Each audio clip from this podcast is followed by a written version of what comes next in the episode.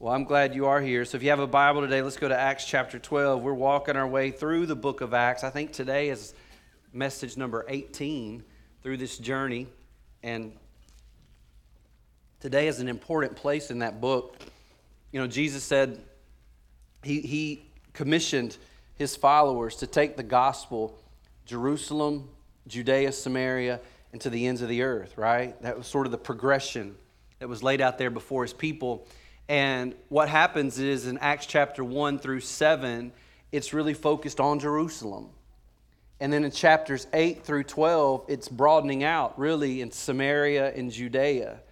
And so when we get through chapter 12 today, that's going to kind of be a, a, division, a dividing line in the book of Acts, where next week we get to Acts chapter 13 and the gospel begins to go beyond Jerusalem, Judea, and Samaria, and it begins to go to the uttermost parts of the earth. And that's exciting because that's where you and I really begin to see ourselves in this incredible story. So, chapter 12 today is going to really sort of close out the first half of the book, of the book of Acts. And in doing that, it's going to remind me and you today of something that you probably don't need to be reminded of. It's going to remind us today that we're in the middle of a cosmic battle that there is a war that is going on right now. And I don't know too many human beings right now that don't feel the pressure and the strain of that cosmic battle in your own life right now in some shape, form, or fashion.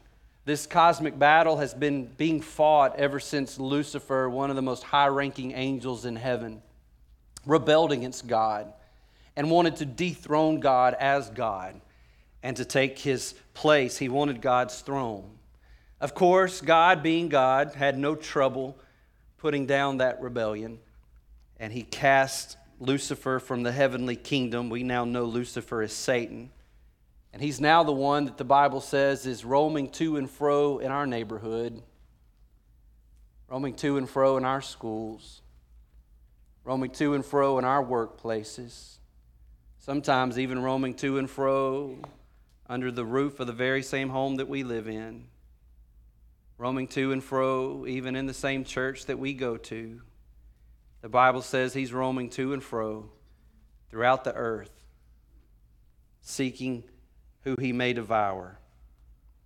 See, Satan drew us into this battle. He drew humanity and mankind into this battle back in Genesis chapter 3 when he convinced Adam and Eve to follow his pattern and to also rebel against God, to choose their own way, to choose their own path. And is that not the defining characteristic of the human race today? We are a bunch of people today that we want to choose our own way, choose our own path, do what's right in our own opinion or estimation or in our own eyes. We find ourselves today in the middle of this cosmic battle and these powers that are at work in this world. Acts 12 reminds us today that even now this battle's going on and it's raging. And it underscores four powers that are at work in the world today. So I want to invite you to write these down or memorize them as we talk today. Four powers that are at work around us even now in this moment today. Number one is this the power of Satan the power of Satan. You know, the Bible is filled with examples of people who were under, I believe, satanic power, who desired to eliminate God's people from the face of the planet.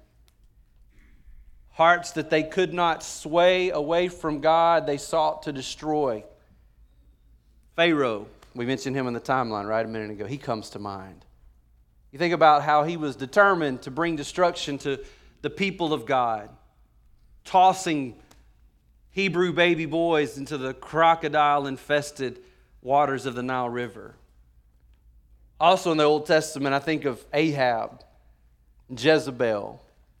And, and we could go on with other examples. In, in the New Testament, there's one particular family of rulers, though, that stands out in my mind and maybe in some of yours as well. This one particular family of the New Testament seem to have a tremendous amount of passion about bringing destruction and harm to God's people. The patriarch of this family in the New Testament, his name is Herod. We know him as Herod the Great.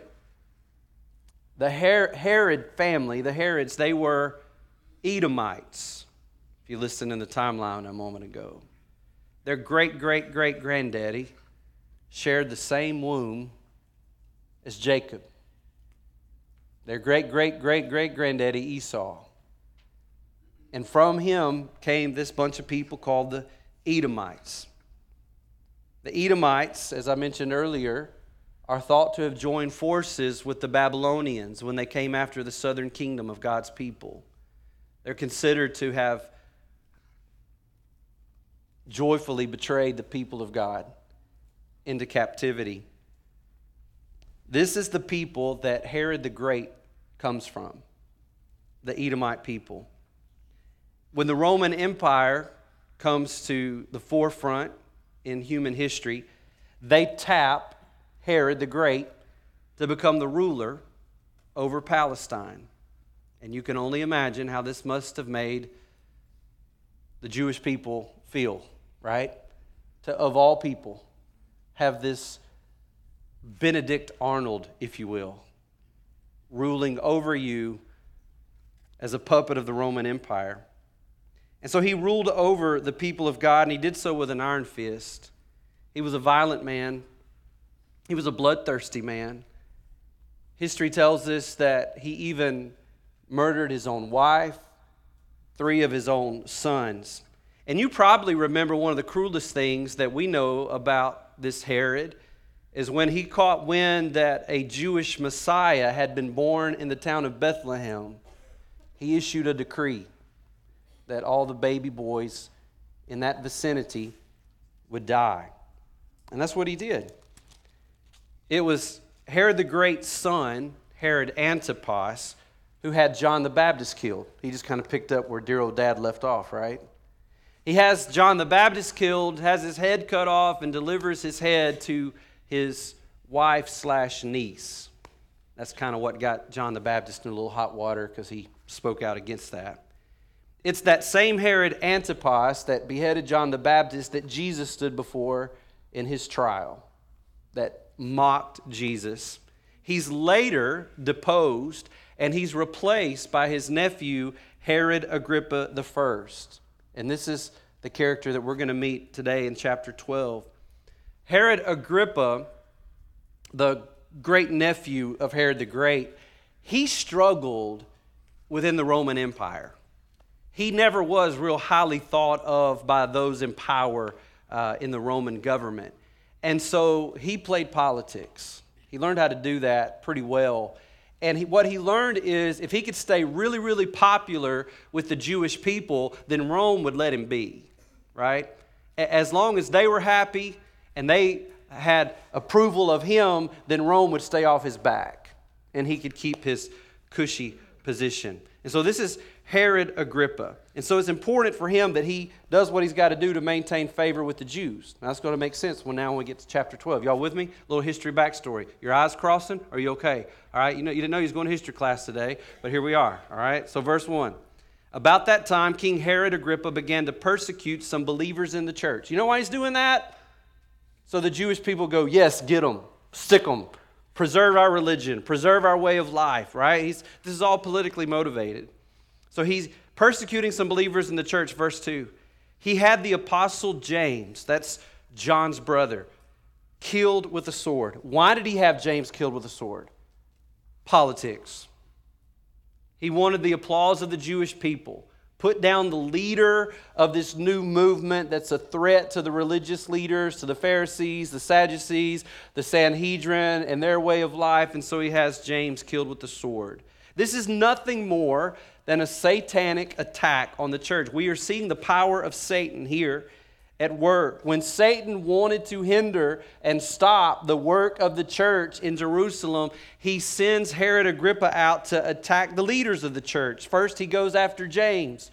James was one of the inner circle of Jesus during his earthly ministry. There were three in the inner circle. Remember that? Peter, James, and John. And James and John were brothers. And so now James becomes the first apostle to die. And really the only one that's recorded for us uh, here in the book of Acts. His brother John is going to be the last apostle that dies. So they're kind of the bookend brothers of the deaths of the apostles. Verse 3 says, When Herod saw how much this pleased the Jewish people, he also arrested Peter, right? Again, politics, poll numbers going up. Well, let's send the poll numbers soaring even more. I'll get Peter. He's even a more prized catch than James is. The Bible says this took place during the Passover celebration. Verse 4 Then he imprisoned him, that's Peter, placing him under the guard of four squads of four soldiers each. So 16 soldiers, right? Herod intended, the Bible says, to bring Peter out for public trial after the Passover. So Herod Agrippa sees that poll numbers are surging here with the execution of James, and so he has Peter arrested, and undoubtedly he has decided he's going to make Peter's fate the same fate of James, but perhaps he's going to do it in a bit more dramatic fashion on the tail end of the Passover taking place. Satan, his powers at work, and he likes to attack the choicest of God's servants, doesn't he? I think about Job in the Old Testament. Stood taller in righteousness than any other person on the earth at that time. And he came under attack. Satan here is attacking the leaders, the choicest servants of the church in Jerusalem, Peter and James. I hope there's people here today that, despite that bit of truth, you still would want to be one of God's choice servants despite the challenge of it and the difficulty of it, that you would say, God, I want to be, I want to be a choice servant in your kingdom. I hope that you would want to be the kind of person today that when you wake up tomorrow, Satan goes, Oh no, they're up, right? That we would want to be that kind of person that we would, for the glory of God, for the advancement of his kingdom in the world, we would want to aspire to be the tip of his spear in this world in whatever way that he might choose that for us. Satan hates God and he hates God's people, and he's busy here in Acts chapter 12, and he's busy here today among us in this world. So we see the power of Satan in Acts chapter 12, right? But I want you to see a second power that's at work, and that's the power of prayer. The power of prayer. Verse 5 says, But while Peter was in prison, surrounded by 16 guards. The church prayed. Isn't that good? The church didn't despair. The church didn't run and hide. They prayed. And the Bible says they prayed very earnestly for him. Verse 6 says, The night before Peter was to be placed on trial, he was fast asleep. I love that. I lose sleep over a lot less. Don't you? But Peter is sound asleep. He knows James has been killed. He's about to be killed, and he's just sleeping. You know why I can do that? Because his hope is in the Lord. In fact, I think Peter knows this ain't it. You say, how do you know that? Because one of the last things Jesus said to Peter before he went back into heaven is he told Peter, when you get old, they're going to bind your hands and they're going to take you where you don't want to go. And so I think Peter is sitting there, maybe not yet quite as a deeply entrenched middle aged person. And he's thinking to himself, this is not how Jesus said it would go. This is not how it's going to go. So he goes to sleep. Hey, let's anchor our thoughts to the Word of God like that. Amen? That we would just know, thus saith the Word of God. All right? And I'm going to go to sleep. And I'm going to rest in that. And I'm going to trust the Lord. So Peter is asleep, fastened, the Bible says in verse 6, with two chains between two soldiers. Others stood guard at the prison gate. Suddenly there was a bright light in the cell, and an angel of the Lord stood before Peter. The angel struck him on his side to awaken him. He's sleeping good. I mean, he's in that deep REM sleep where even this bright light of an angel of the Lord standing in the prison cell doesn't even wake him. The angel has to pop him in the side like some of y'all do your spouse sometimes, right? And he says, Quick, Get up. And the chains fell off of his wrists. And then the angel told him, Get dressed and put on your sandals. And he did. Now put on your coat. Uh, can you? This is like you ever, you know, like dressing your kindergarten for kindergartner for school. You got to tell them step by step. You know, they're just so tired and so sleepy. That's kind of the imagery I think we're having here. The angel's having to tell Peter step by step. All right, put this on. Okay, now put this on. All right, now brush your teeth. Okay, now comb your hair. Okay, here we go. Now put on your coat and follow me. The angel ordered. Verse nine. So Peter left the cell, following the angel. But all the time he thought it was a vision. He didn't realize it was actually happening. He, he thinks this is just some kind of dream, some kind of vision that he's having. So he's not really uh, too alarmed by anything at this point. The Bible says, verse 10, they passed the first and the second guard post. Somebody this morning, uh, Miss Jeannie Cargile, when I scooted in this morning, she said, I had a dream last night that you were walking back and forth on the stage. I said, Man, I wish. I wish the day's coming, right? So Peter thinks he's having this, this dream, and he passes the first and second guard post, and he came to the iron gate leading to the city, and this opened for them all by itself. So they passed through, and they started walking down the street, and then the angel suddenly left him.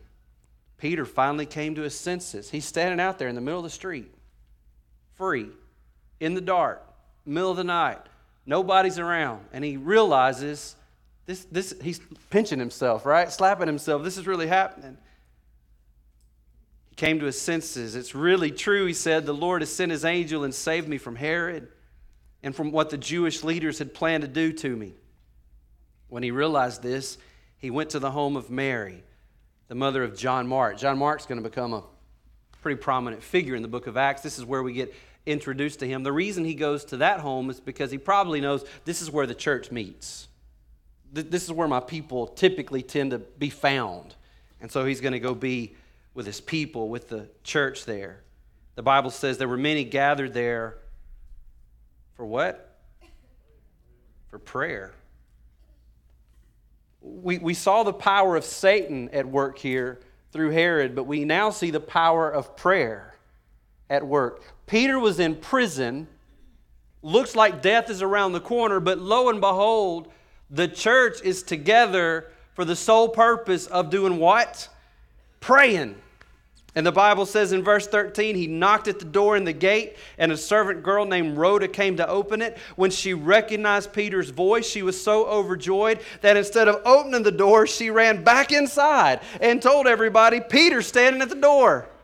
Have you ever had one of those moments? that the least likely thing that you thought would happen happened and then you didn't know what to do with it when it happened. You know, I mean, here's Rhoda. She's been praying with everybody that God would deliver Peter and set Peter free, and he's standing there, and now she can't believe it. So she runs back in and tells everybody, Peter is at the door. And, and watch their great faith. You're out of your mind. they just went from, Dear Lord, would you please release Peter from prison? And Rhoda comes in and says, Done. And they go, You're crazy. It ain't going to happen. When she insisted, they decided it must be his angel. You know what that means? It's too late. Herod's killed him. His, his angel, his, his ghost, whatever, you know, they're thinking, I don't think that's theologically correct. They're not, I don't think, thinking theologically correct in the moment. They're just trying to make sense of what Rhoda is thinking here, right? Has got to be his angel here. Meanwhile, Peter's going,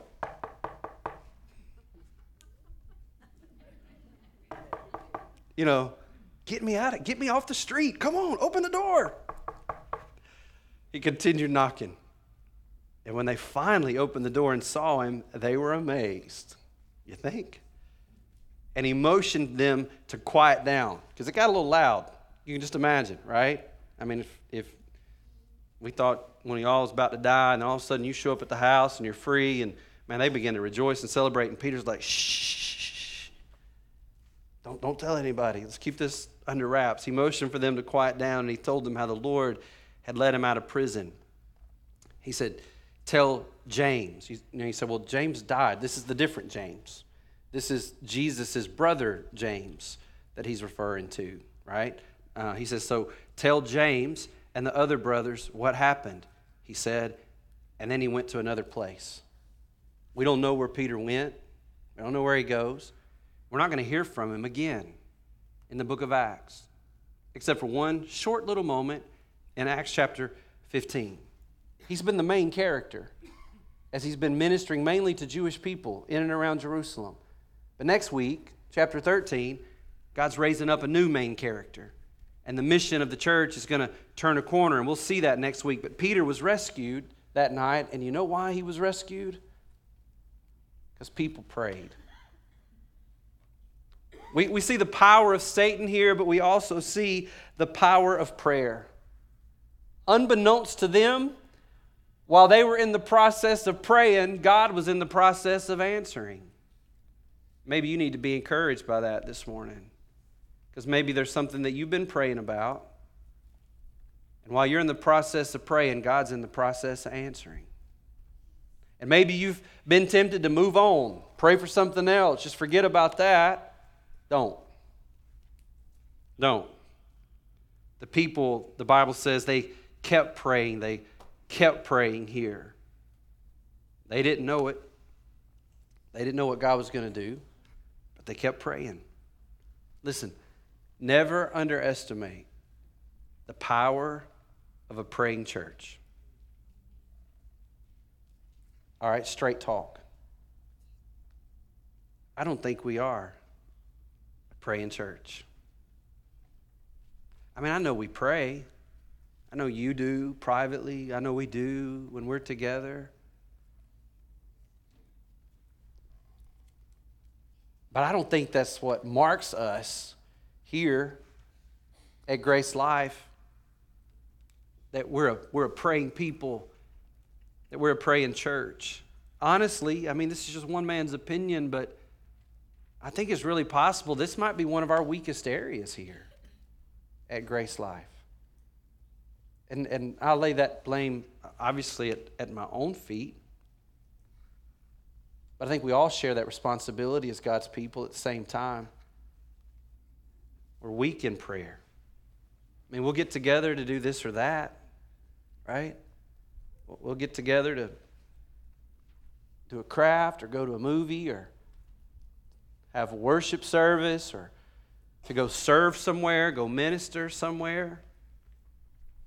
But it's really sort of rare that people just get together around here just to pray. I mean, just to pray. Maybe that's because we think we can work our way out of whatever ails us. We got a lot of opinions around here, but not a lot of calluses on our knees. So I'm praying that God's going to burden me and you to become a praying people, to become a, a praying church. We need that, don't we? Because just like Peter was experiencing bondage that night in that prison, any, anybody know of any bondage close to home in your life today? Anybody? Man, yeah, we're covered up. There's bondage all around us. In our lives and people we love, their lives, and our family and our friends, all throughout our church, people are in bondage. And when Peter was in bondage, you know what they didn't do? They didn't preach him out of it. They didn't Bible study him out of it. They didn't service project him out of it. They didn't grilled cheese bologna sandwich fellowship their way, his way out of that. They didn't seek to get political power to deliver him from that bondage. You know what they did? They prayed. They prayed him out of that bondage.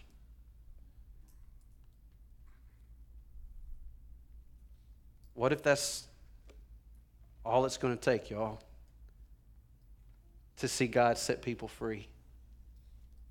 What if that's all it's going to take to see our lives be transformed by the power of God? Is the church having a burden and a passion to come together just to talk to Jesus? Not to hear anybody else talk to you, not to talk to each other, and we need that. Man, we need that. But just to talk to the Lord. Acts 12 reminds us that the power of God is unleashed on the planet when God's people pray. Amen? Verse 18 says, At dawn, there was a great commotion among the soldiers about what happened to Peter. As you can imagine, Herod Agrippa ordered a thorough search for him. When he couldn't be found, Herod interrogated the guards and he sentenced them to death. That's, that's Herod. That's the satanic power of Herod. Afterward, Herod left Judea to stay in Caesarea for a while. So, what have we seen? We've seen the power of Satan at work, we've seen the power of prayer. Third, I want you to see the power of God's wrath. By the time we get to verse 20, months have passed in the story since Peter has escaped prison. And for reasons that we're not too clear about, shocker, Herod's angry at a particular group of people and he's starting to tighten up on their food supply. And verse 20 says, Now Herod was very angry with the people of Tyre and Sidon, so they sent a delegation to make peace with him because their cities were dependent upon Herod's country for food. The delegates won the support of Blastus, Herod's personal assistant, and an appointment with Herod was granted. When the day arrived, Herod put on his royal robes, sat on his throne, and he made a speech to these people. Now, there's a Jewish historian from the first century who lived during the time that this went on, and he tells us that this meeting happened in the amphitheater at Caesarea. That amphitheater's still there. If you go to Israel with me, we're going to go to that amphitheater and see where this happened. That amphitheater had been built by the original Herod the Great there in Caesarea. So, Herod Agrippa the first, this is his great uncle's amphitheater, right? And so the Bible says that day he gets up, he puts on his royal robes, and he sits on his throne. And Josephus, the historian, says it's happening in the amphitheater. And then Josephus says this quote, this isn't this is this is history. This is outside the Bible, right? But this is just one of those cool places where the Bible and we got historical accounts and they sync up. And I always love that. He said, quote, Herod put on a garment made wholly of silver and of a contexture truly wonderful and came into the theater early in the morning, at which time the silver of his garment, being illuminated by the fresh reflection of the sun's rays upon it, shone out after a surprising manner. You can imagine the scene. Now, that makes sense when we get to verse 22. The people gave him a great ovation, shouting, It's the voice of a God, not of a man. You can imagine the the chant of that that begins to echo through the amphitheater over and over again. It's the voice of a God, not of a man. And with that, God's had enough. He's had enough of this man and his satanic power. And he's had enough of this family's satanic power throughout the years. Satan's power that had operated in them is now coming to an end. Verse 23 says, Instantly, an angel of the Lord struck Herod with a sickness because he accepted the people's worship instead of giving the glory to God. So he was consumed with worms and died. What have we seen? The power of Satan, the power of prayer, and the power of God's wrath. Listen, the power of God's wrath is not something that you want to face ever. But unless you trust his son Jesus to make you right with God, you will one day. You will absolutely, beyond a shadow of a doubt, come face to face with the undiluted wrath of God against you and your sin. We see the power of God's wrath poured out there on Herod, but you know that same power of God's wrath was poured out not just on Herod the guilty, but also poured out on Jesus the innocent at the cross. You say, why did he pour out his wrath on Jesus the innocent? Because Jesus was substituting himself in your place and in my place. The Bible calls that salvation. He took God's wrath so you and I wouldn't have to. We deserved it just like Herod. We've all sat on the throne of our lives saying, I'll do it my way. I'll choose my way. I'll choose my path. This is what I'll do. But Jesus died so that we could be free. It's salvation, it's a gift that's given. It's not a reward that's earned. All we have to do, all you have to do, is to receive that gift in faith. Herod didn't. He didn't receive that gift. I believe he could have. I believe he knew who Jesus was. I believe he had heard James preach the gospel. I believe he had probably heard Peter preach the gospel. He knew what was required of him, but he refused to do it. He rejected Jesus, and God's wrath fell on him. He wanted to sit on his own throne, and he paid a great price for it. And so will every human being who follows that same pattern. It's my life. It's my life. I'll do with it whatever I want to do. So we've seen the power of Satan the power of prayer, the power of God's wrath. Fourth, last, we'll see this the power of God's word. Verse 24 says, Meanwhile, the word of God continued to spread, and there were many new believers. What a contrast. Herod just shriveled up and died, but the word of God is flourishing it's going forth. And the Bible says many people were being saved. We sang this line a moment ago kings and kingdoms will all pass away.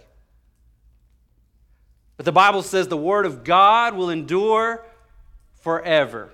Forever. Satan can't stop the word of God. You can kill James, the word of God goes on. You can imprison Peter, the word of God goes on. I don't know about you today, but I want to hang my hat on the Word of God, not on anything else, not my own opinions, not the opinion of man, not whatever direction the winds of society may be blowing in right now, but the unchanging truth of God's Word. I hope that's what we want to do here. Hope that's what you want to do. The unstoppable Word of God. We want to live our lives on it. Amen? And we want to give our lives to it, to sharing it, to teaching it, to preaching it, wherever, whenever, to whomever. Look at verse 25. When Barnabas and Saul had finished their mission, remember that last week? They were at Antioch, that crazy place where the church had started in Antioch. And they sent them to Jerusalem on this mission to take a love offering down to Jerusalem because a famine was coming and they wanted to take care of their brothers and sisters down there. So when Barnabas and Saul had finished their mission to Jerusalem, they returned, that is to Antioch, taking John Mark with them. Remember John Mark? His mom was Mary. It was her house where Rhoda was at, where Peter went the night when he got released out of prison. They grabbed young John Mark and they took him back to Antioch. God sustained Barnabas and Saul. They finished their mission. God had pulled the plug on Herod, but he's not yet done with Barnabas and with Saul. And now they got a new guy with them too, John Mark. They finished the work, they delivered the offering, they go back now to Antioch, and God is not done with those three men. In fact, next chapter, they're going to come to the front of the stage in God's purposes and plans. The rest of our journey through the book of Acts really is going to feature those three guys, in particular, one of them. But here's what I want you to do right now I want you to fast forward from Acts 12, Acts 13, just fast forward through time. 2,000 years to October the 10th, 2021. Barnabas and Saul and John Mark, they're long gone now from this earth. Their work's done. They finished the work that God had given them to do. But on October the 10th, 2021, here I sit and here you sit. None of us know for how much longer, but for right now, here we are. It's our turn, isn't it?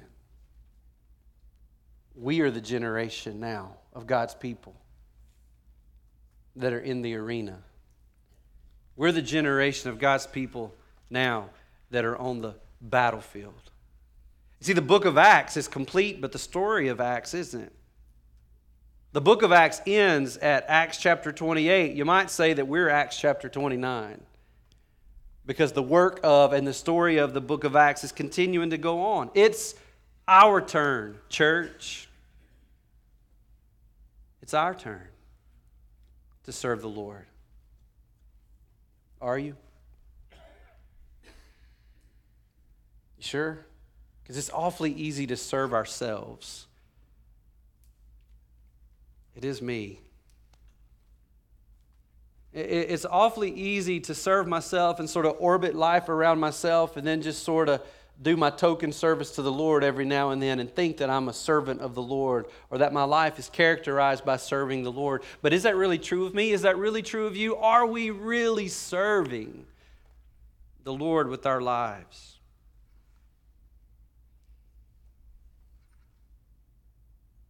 Only you could answer that for yourself. But you know, I've been knowing some of y'all pretty good long while, and I think there's a fair amount of people in the room that as you sit here today, there's a flame in your heart that says, I want to. I really want to. Not just on the side, serve the Lord. I know your love for the Lord and you want Him to have everything. And I, and I know there's probably an inner struggle, inner tension with you because there is that desire and that love that you have for Jesus, and you want to surrender it all today and say, God, here I am. Blank check. Send me. Whatever that looks like to whoever, whenever, however, God, here I am, all in. I'm not jumping on the throne of my life anymore. Here I am. Today, maybe, is a good day for some of us just to renew our lives to the Lord and a heart of service to the Lord. Say, God, I want you to have all of me. That there's not going to be any longer an on and an off switch when it comes to my serving you, Lord. I just want to be on and ready with every moment that you give me.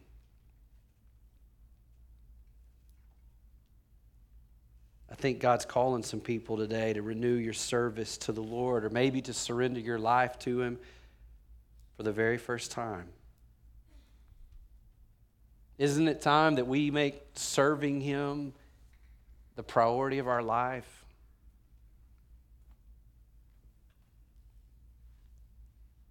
Yes. Yes would be the answer to that. Let's bow together. God,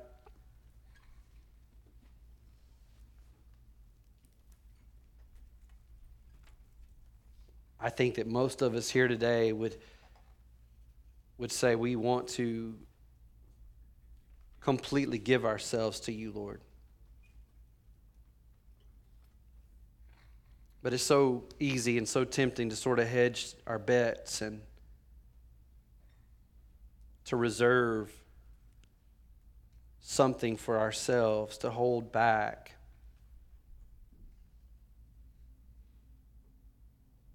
God, you're calling us to complete surrender, total abandonment to self, and service to you.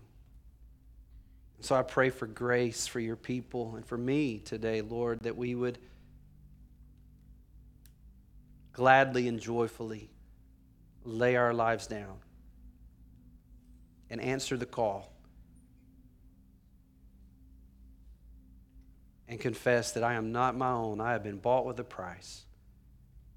I belong to the Lord. With your heads bowed and with your eyes closed, some of you, as you sit here and you're thinking, there was a day that was your life. But maybe you've gotten tired. Maybe you've gotten weary. Maybe you've gotten discouraged. Maybe the complicated nature of the season of life that you find yourself in right now has made it a challenge to be fully yielded, fully surrendered. Maybe the discouragement, the despair, the burnout the fatigue. Maybe there's all kinds of contributing factors in your life why it's a real challenge today to say, God, I'm all in.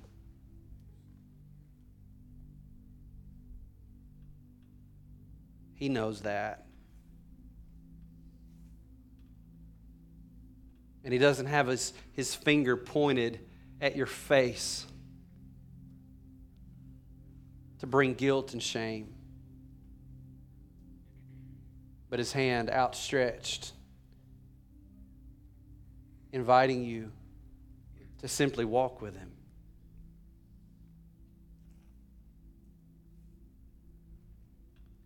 And here's how I think this starts. And let's go back to talking about prayer for just a minute. If we're going to get to that place of full on, joyful surrender to the Lord, it starts with this. We got to first see Jesus, see Him, behold Him, eyes fixed on Him. That through the gift of prayer, we fix our eyes on Him, the author, the finisher of our faith. See Him. Would you right now just take your heart and your mind to that place right now? Would you just see Him?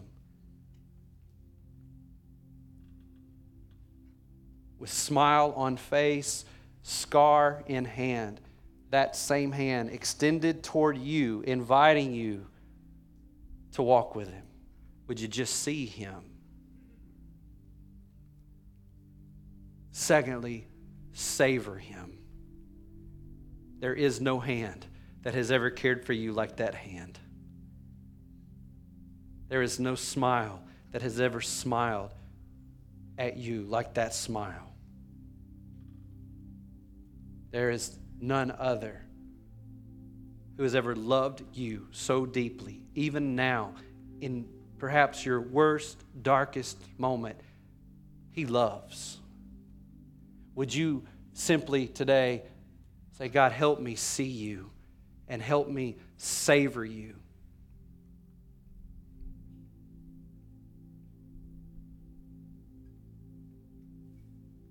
And if you'll see him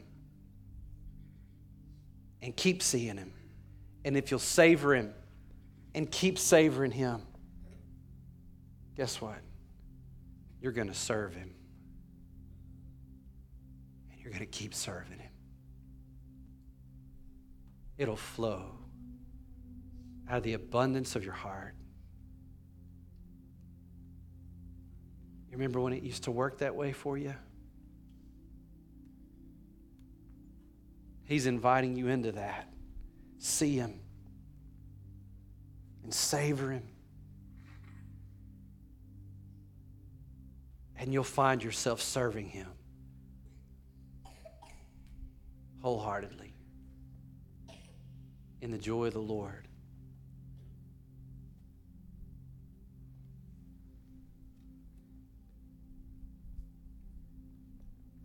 With your heads bowed and your eyes closed, I just want to ask the worship team just to begin to sing. And I want you to sit and listen and see the Lord and savor the Lord.